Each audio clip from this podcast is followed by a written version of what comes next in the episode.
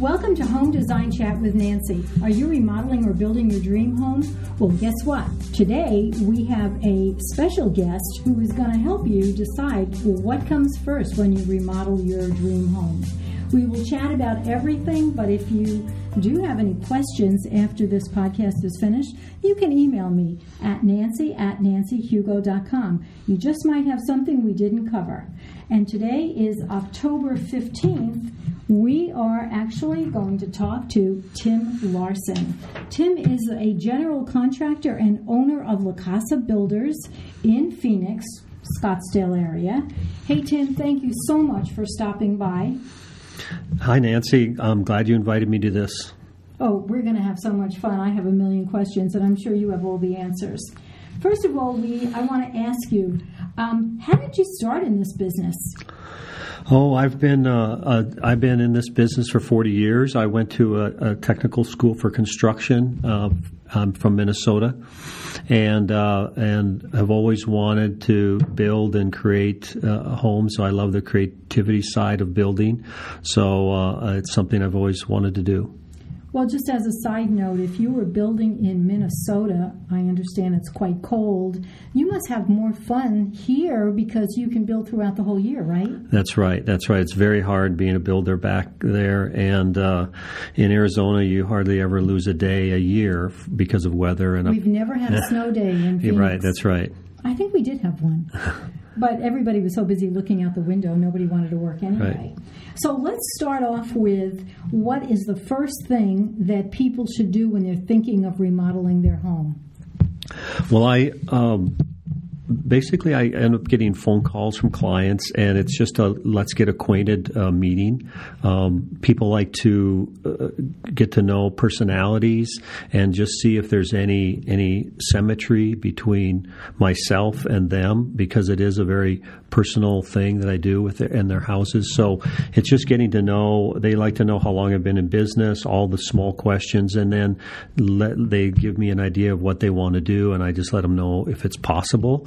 And um, that's always good. Exactly. Uh, well, I'm sure you get a lot of referrals from your previous clients, right? Absolutely. I think in this business, especially with the quality of work you do, if somebody has you doing their project, of course they're going to tell their friends. So don't you find it easier to work with somebody who's been referred to you? Oh, I do. I do. Um, uh, they have a m- more of a confidence level in me, and it's it's less um, worried about if I am a general contractor that will fulfill my contract and make sure the job gets completed and, and finalized. Mm-hmm. And also, they can get to see your work right there at their friend's house. That's right. That's right. So, what would the second step be? Now, um, thinking that, okay, they've decided you're the one. Right. Um, I create a high low estimate for them, just a very basic, the idea of where the budget I think would come in.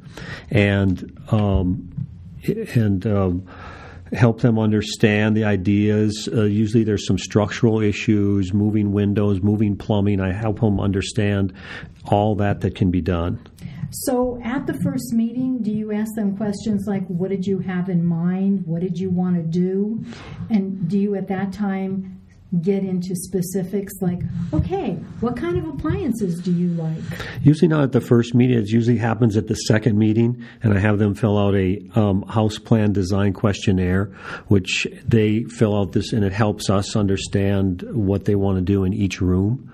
Okay, so then when you put your preliminary price together, uh, people should know that it is changeable. It's not anything written in stone, right? Absolutely. Um, we try to avoid. Um, people that think they can remodel their kitchen for twenty thousand dollars when it's really seventy or eighty thousand dollars, and right. so they're more realistic on on what things do cost. I'm not really sure if I've ever lately, within the last five years, designed anything for twenty thousand. That's right. So, um, and I did have a, a question there. Oh yeah, so your prices come in, they look at it, and they're either going to have a heart attack or they're going to say, right on. Most of the time, they're not thinking how much it's going to cost because they don't do this often, right? That's right. So they've bought maybe a car or two in their life, maybe three or four. So they're kind of savvy about car prices. But I find, and I'm sure you do, that people don't have a clue about remodeling. That's correct. Or they've watched too much HGTV, and it really doesn't give you a realistic uh, vision of what uh, the prices really are. Yes, it actually gives you a very unrealistic right. pie in the sky that'll never happen. That's right. So don't listen to HGTV. Right. Well, you can look, but don't take it to the bank. Right. Okay, so now you've put the budget together, and what's the next step? The next step would be meeting with a, a designer or architect or both, depending on how complicated the project is. Um, if it's a simple kitchen remodel, we can do it with a designer, but if we're uh, moving beams, moving uh, windows, there's a lot of structural issues, then we'd get an architect involved. And so it's creating the team that would uh, get the plans all together so that I could give a hard bid on the job and have accurate numbers.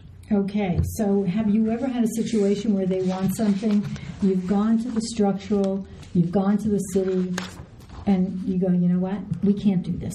You know, somebody who really is thinking of something totally impossible. I usually can deter, detect that right at the beginning. Um, I've done some really challenging things, and so I, have never gotten that far and not been able to do it. No, you've never been stumped. I've known you, I think I've known you 35 years. Oh my God. Right. Okay, so now they've got the hard cost and they're all excited. They're ready to go. Now what? Well, we usually at that time have the hard cost for the structure, but there is a lot of time put in the, the details like the finishes, the, the flooring, the cabinets, all the interior finishes. So going through the next step is getting all the details figured out uh, so that the, the, the number is completely accurate and we know we're in budget. Um, so after that part of it, then we get into finishing the plans and getting a permit. Okay. Well, what if Mrs. Homeowner goes shopping or she's watching something on TV and she goes, I know I picked this tile, you priced it already, but I saw this better tile. Can we change? Oh, absolutely. And the price could go up or could go down. So I, I'll have my existing estimate and I can just show them the difference between the two materials and labor if there's a difference on labor. So we just either create a credit or a, a, a an upcharge change order. Okay, so at what point can they not change their mind anymore? It's like, okay, lady, we've got the tile, it's sitting in your driveway, we're going to put it on your floor. Well, guess what? I had this vision and I don't want that tile anymore. Then what? Well, if uh, it would just be a matter if it's returnable or not. Uh, maybe there's a restocking fee. Um, so we would just go through the, the strokes of whatever what it would take. Uh, most most things are returnable for a for a fee. Oh, well, that's good to know. Of course, I knew that. Right. okay, so then you're working on the job. How many people do you usually have working on a uh, normal size remodel? Well, um, on our staff, I have a superintendent and a project manager. That is, uh, the project manager is helping coordinate ordering the materials and getting, making sure the superintendent has all the information, and they're coordinating all the subcontractors, uh, starting with demo, which usually is done with our crew, and uh, then you start bringing in the subcontractors, plumbers, electricians, framers, uh, window installers, uh, the whole the whole gamut of every trade that gets involved. So typically on a normal size remodel, there will always be, for the most part, somebody on the job site working. But occasionally there's a day where there's nobody on there. And and I've had this happen. Mrs. or Mr. homeowner says they left the job. Nobody's here. It's never going to get done. And how do you explain to them that no, we're just doing things that don't worry about it? What do you say? Well, remodeling is not a perfect science, and I, try to set expecta- expectations up front and let them know that there will be days when nobody's there. Either my electrician has to finish another job before they can come to our job, but we usually send out weekly uh, schedules of what's going to happen that week, so they they know what's going on, and just communication with the homeowner and all the players is the key to making sure uh, everyone knows what's going on. Actually, in reality, Mr. and Mrs. Homeowner feel that their job, and rightly so, is the most important one that you have. They don't care about any other job. And, you know, they've saved for this remodel, they want it done. And so you play the role of more than a general contractor, don't you? That's correct. That's correct. We're, it's like I said, it's not it, right now. It's a very busy in the Phoenix market.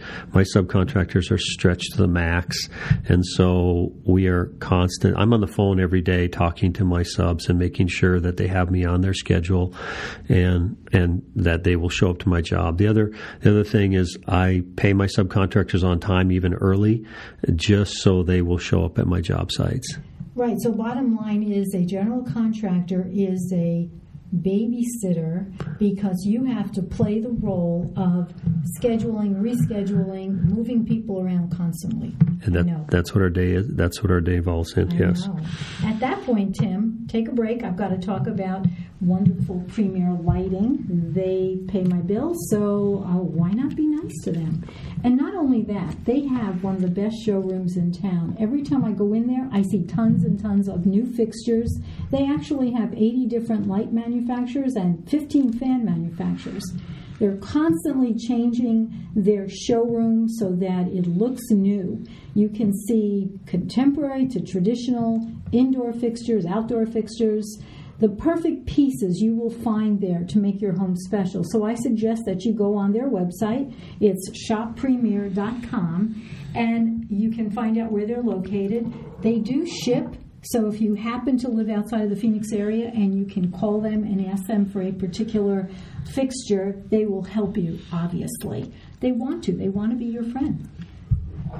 Also, I want to talk about our secret word of the day. Our secret word is going to be um, one of 10 words that are going to be on a list that you should be listening to these podcasts and writing down. So every podcast, starting with, I can't remember, mid, mid-September, and you then write these secret words down and you enter the drawing. We will have the drawing on December 13th at my Christmas party, and you should be there.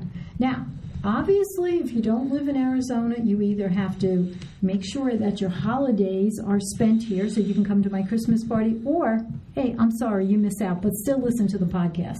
So don't forget, the word is turnkey. And I wonder where I got that word from. Anyway, back to Tim. So, where were we, Tim? We're going through the process of, again, um, remodeling or getting ready to remodel your house. And um, that's right, and you're scheduling all your uh, your subs and making sure that everybody's lined up so that you can get this job uh, finished. You know what I, I tell people when they start whining? Usually, about three quarters of the way into it, they're whining that they want it done now. And I'll say, you know, you'll forget all this because when the project is done, it will be so beautiful. You will forget. It's almost like having a baby, right? It is, it is, and and you're exactly right. About three quarters of the way down, the stress level is up. They're tired of dust. They're tired of of guys in their house all the time, and so it's it's just reminding them that it's we warned you. That's what it was. It's not an easy process. Some people uh, live in the house while we're remodeling. Some move out just because it's such an extensive remodel. But I again, I just try to set the expect, expectations. And we also try to give them some sort of a temporary kitchen if the remodeling is done in the kitchen. Obviously, you can't be making dinner while Tim's working on the project. So, if there's any way that you can have, let's face it, a microwave or refrigerator, and you can take that existing refrigerator, plug it in somewhere else, stick the microwave in the on the dining room table or something. And it won't be the end of the world if you can't use your kitchen. But when you use the new kitchen, you're going to be very excited, right? That's exactly right. And it, I just started one the other day where they went and looked for uh, alternative housing for the remodel, and it was so expensive that we did create a way to keep them in part of the house, and we're just going to get their master bedroom taken care of and flip them once we get that done, and it saved them over twenty thousand uh, dollars.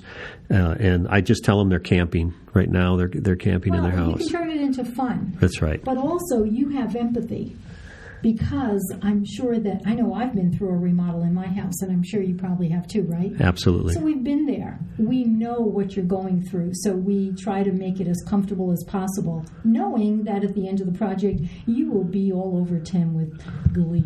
Yeah. And my superintendents are all seasoned superintendents. They've been through the process many, many times. So they know what to look out for. They know w- what will keep you comfortable and keep you relaxed during the process. Good. So what's next? Uh, finishing the job. You know, we're just trying to get the, the process done, making sure that everything is ordered correctly, that everything comes correctly on time. Uh, normally, I mean, every job has a little bit of a snag. Something goes wrong. Something it, it it's inevitable that one thing is not going to be come out correctly, show up on time, and so we try our best not to have that happen. But it, something usually does. And I always say, you know what? If something goes wrong, we have to find a solution. We don't point a finger. We just ultimately want to make the client happy. That's right. Yep. So that's the end. Now, I have a question for you. Uh, explain to me or to our audience what is a punch list? A punch list is at the, uh, I, I do it through all phases of the job, but it's a list of all items that need to be completed to get the job to 100%. I mean, I do punch lists for framing or for drywall. That's during the process. But at the end, we do a, we do a punch list of every category.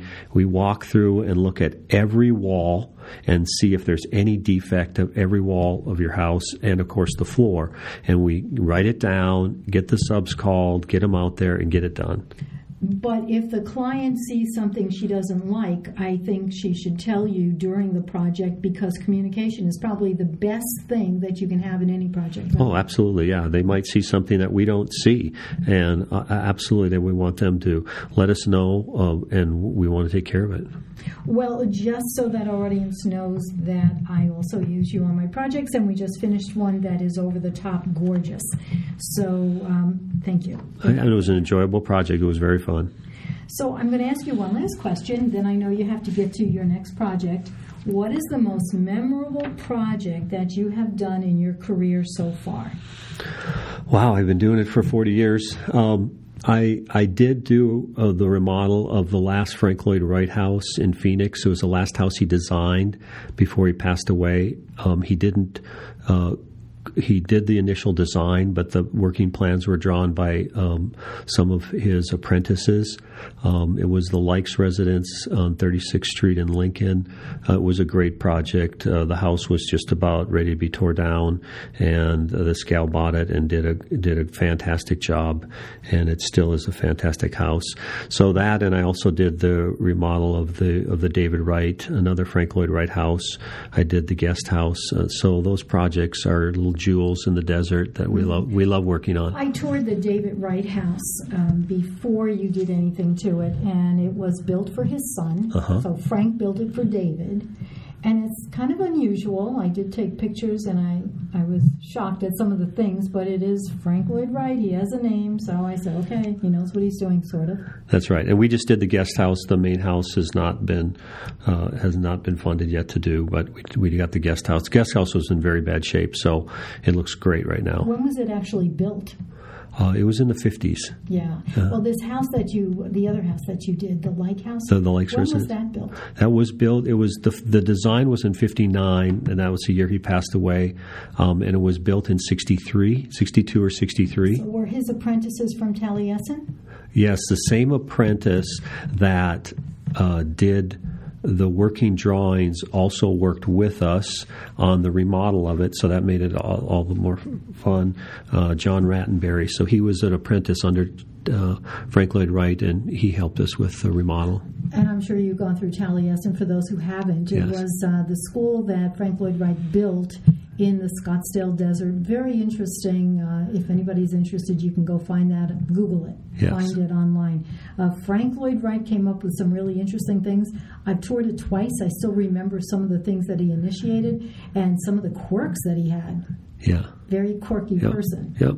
Anyway, Tim, I know you got to get going. I want to thank you so much for stopping by and taking the time to explain to people what the actual process is.